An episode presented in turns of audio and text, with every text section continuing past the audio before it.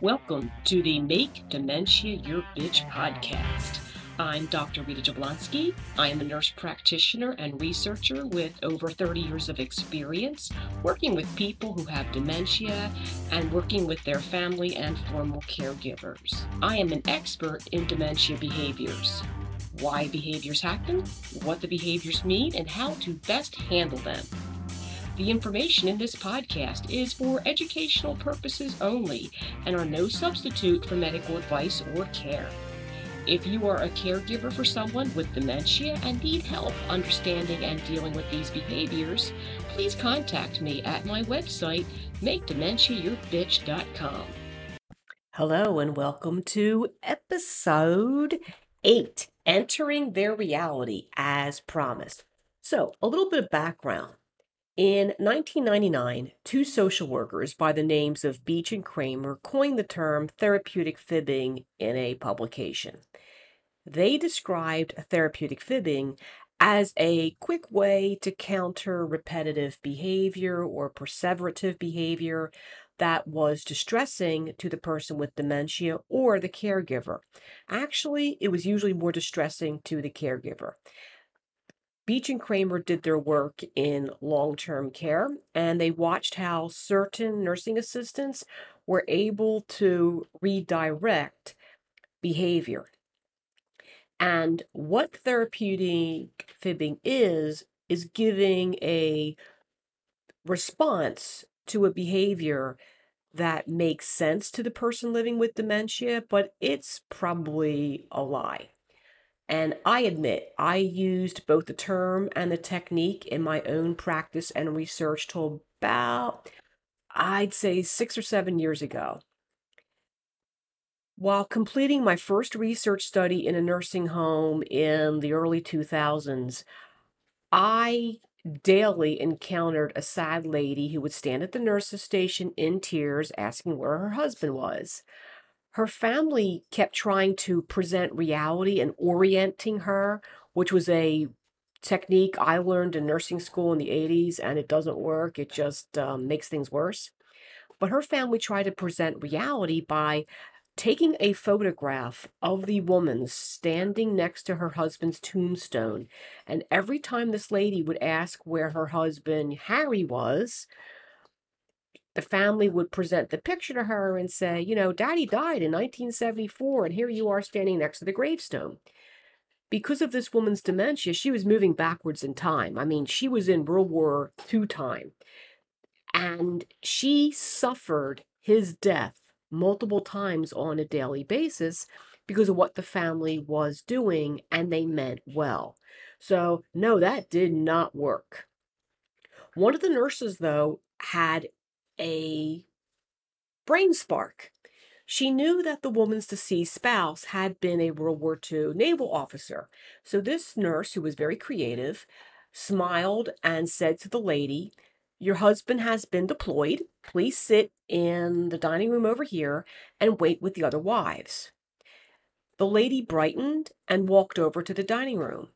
Now, about 30 minutes later, she would come back looking for her husband, Where's Harry? I don't know where he is. And she would get visibly upset. And the nurse would say, Oh, he's been deploy- deployed. Please sit over there with the other wives. And this would cycle over and over and over again. It worked the first time, and it seemed like a really kind and gentle way to redirect this woman's behavior. So, all of us at the facility started using that stock response for the distressed lady. And I saw people using that deployment response multiple times a day, and everything was fine. So I thought, hey, this is pretty cool. So 15 years later, I'm working in my clinic. I, I have more research studies that I'm doing, and I'm still a fan of therapeutic fibbing. I actually would write that in the chart as a strategy, and the other neurologists would read my notes and laugh like therapeutic fibbing. And then I had some interesting experiences, what I'll get into in a second. I started reading up on Dr. Naomi Feil's work. She has this whole validation approach, where her theory is behaviors are really a form of communication. And I subscribe to that philosophy myself. And hey, guess who just showed up in the podcast studio? My pandemic puppy, Amira, and her squeaky ball. That's right. Thank you, Amira. How about you go play and do something? we only have one squeaky ball that works, and she's finding it. She usually does this in Facebook Live. So uh, come to my Make Dementia Your Bee Facebook pages, and you can see pictures of the pandemic puppy who's now a year old. And she is absolutely the love of my life. She is awesome. So, we were talking about Naomi Feil and her validation approach.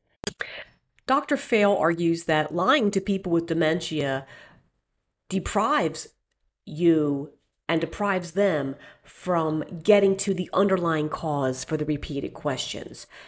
At the same time, I was reading up on Dr. Feil's validation therapy. I had my own personal experience why therapeutic fibbing can suck. Once again, I was working in several nursing homes as part of a large research study when I was teaching at Penn State. I was helping one of the residents living in the special care unit brush her teeth. She was asking about her mother. Automatically, I responded that her mother would be back later because she was at the store. The resident suddenly stopped brushing her teeth and abruptly said, My mother died years ago. She then fixed me with a hateful stare. I mean, if looks could kill, I would have been on The Walking Dead as an extra, as an extra corpse. The next day, I hoped that I would be operating from a clean slate because most of the time when you're working with people with dementia and they you do something stupid and they forget, it's like reset. I get a second chance. Well, not exactly. Everything started out smoothly when I was working with her, but then she became very resistant towards my attempts to do mouth care. I excused myself, left the room, had another pro- person approach her, no problems. And I thought, huh, there is a podcast that I, I mentioned a little bit about the shrinking box and different approaches to the behaviors. I do talk about caregiver vibes, and I'm going to mention it here as well.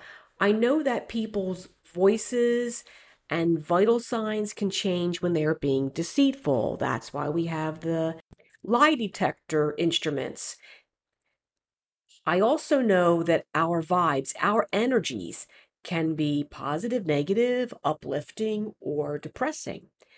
I started to ask myself, did the energy I give off, did my vibes change when I engaged in therapeutic fibbing?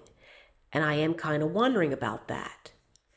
I also wonder if we need to be careful about therapeutic fibbing because no one really knows which neurons will suddenly start to fire, the ones that have been sort of dormant or offline. One maybe that neuron's getting one last hurrah before it dies. And so I did not know which memory would become accessible, which happened in the situation I described a few seconds ago. I've had people with dementia not recognize their spouse one moment, then suddenly make the connection a few moments later. Perhaps it's because of a side road neural network. The way I talk about accessing memories in the blog, where I talk about the shrinking box and, and accessing other memories. And not just the blog, also the podcast. I suspect that I may make things worse if I'm caught in a lie because a certain memory happens to surface right as the wrong words spill out of my mouth. Okay, well, back to Dr. Feil.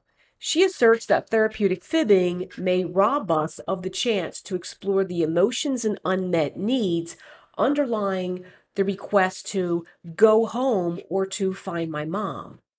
Think about it.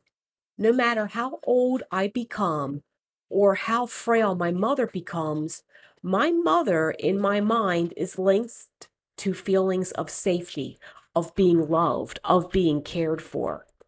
Every time something shitty happens, who do I call? Mom. Every time something awesome happens, who do I call? Mom. It would make sense then that if I were to have dementia and become very forgetful, I would be looking for and asking for my mother because she represents in my reality, in my world, an anchor of safety and of love.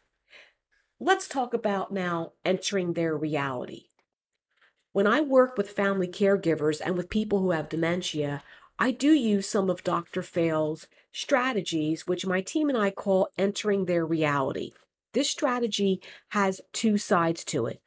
On one side, when someone is asking to go home or looking for a long lost relative, we may reminisce. What do you like most about your father? What favorite food did your grandmother make? If we are faced with care refusals, such as I just brushed my teeth, when it is very obvious that the teeth have not been brushed for some time, we can enter their reality and produce a reason that makes sense in their world. When you think about it, we enter everyone's reality all of the time. It is a way to provide feedback that is helpful, affirming, and kind. Here's an example. My son is getting married July of 2022. I'm now looking for mother of the groom dresses. I take Sarah with me and we're trying on different dresses for this very important event. And my daughter is helping me. I happen to be a size 12 at the moment. I pick up two size 12s. I try on the first one and think, oh shit, Ugh. So I ask my daughter, Does this dress make me look fat? The obvious answer is, Hell yeah, but she is a kind soul. Her response is, I don't think the dress matches your shape. It does not flatter you. Try the other one on. And so I do. The second one looks a lot better. I received help selecting a nice mother of the groom dress, and Sarah kept the mood good by thoughtful feedback, and everyone feels great. Sarah didn't lie. She presented me with the version of reality that made sense to me. Maybe the cut was significantly different. Maybe the dresses were mislabeled and the first one really was a size 10 while the second one is really a size 14. Again, it doesn't matter. So many times we get bogged down by silly ass details especially as caregivers. Nearly every week in clinic or in my coaching sessions, I get pushback from at least one caregiver. Why do I have to keep changing how I communicate, you know, with all this entering their rea- reality stuff? And my response is because you can, the person with dementia cannot. You can be right or you can be happy. I tell my son that all the time. Don't argue with your future wife. You can be right or you can be happy. Do you want to get laid? If so, you need to toe the line. Anyway, it is ultimately your choice of how you handle and approach this behavior. Now, you may be thinking, great, Rita, you explained entering their reality. That is lovely. How do I do it? You know your loved one so well that you think about what was your loved one's personality before the dementia showed up and may have changed a few things. What are their value systems? What cohort did they grow up? What what was their experience growing up? Did they grow up in the 50s, the 60s, the 70s?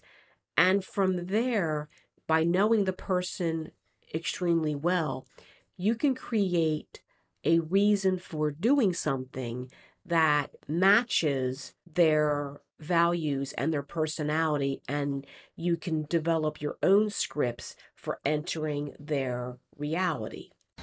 I hope you found this podcast helpful. If you are a caregiver or care partner and are struggling with behaviors and are interested in working with me personally, please visit my site MakeDementiaYourBitch.com. You can also find me on Facebook, Make Dementia Your Bee, or you can email me at makedementiayourbee at gmail.com. Together, let's make dementia our bitch.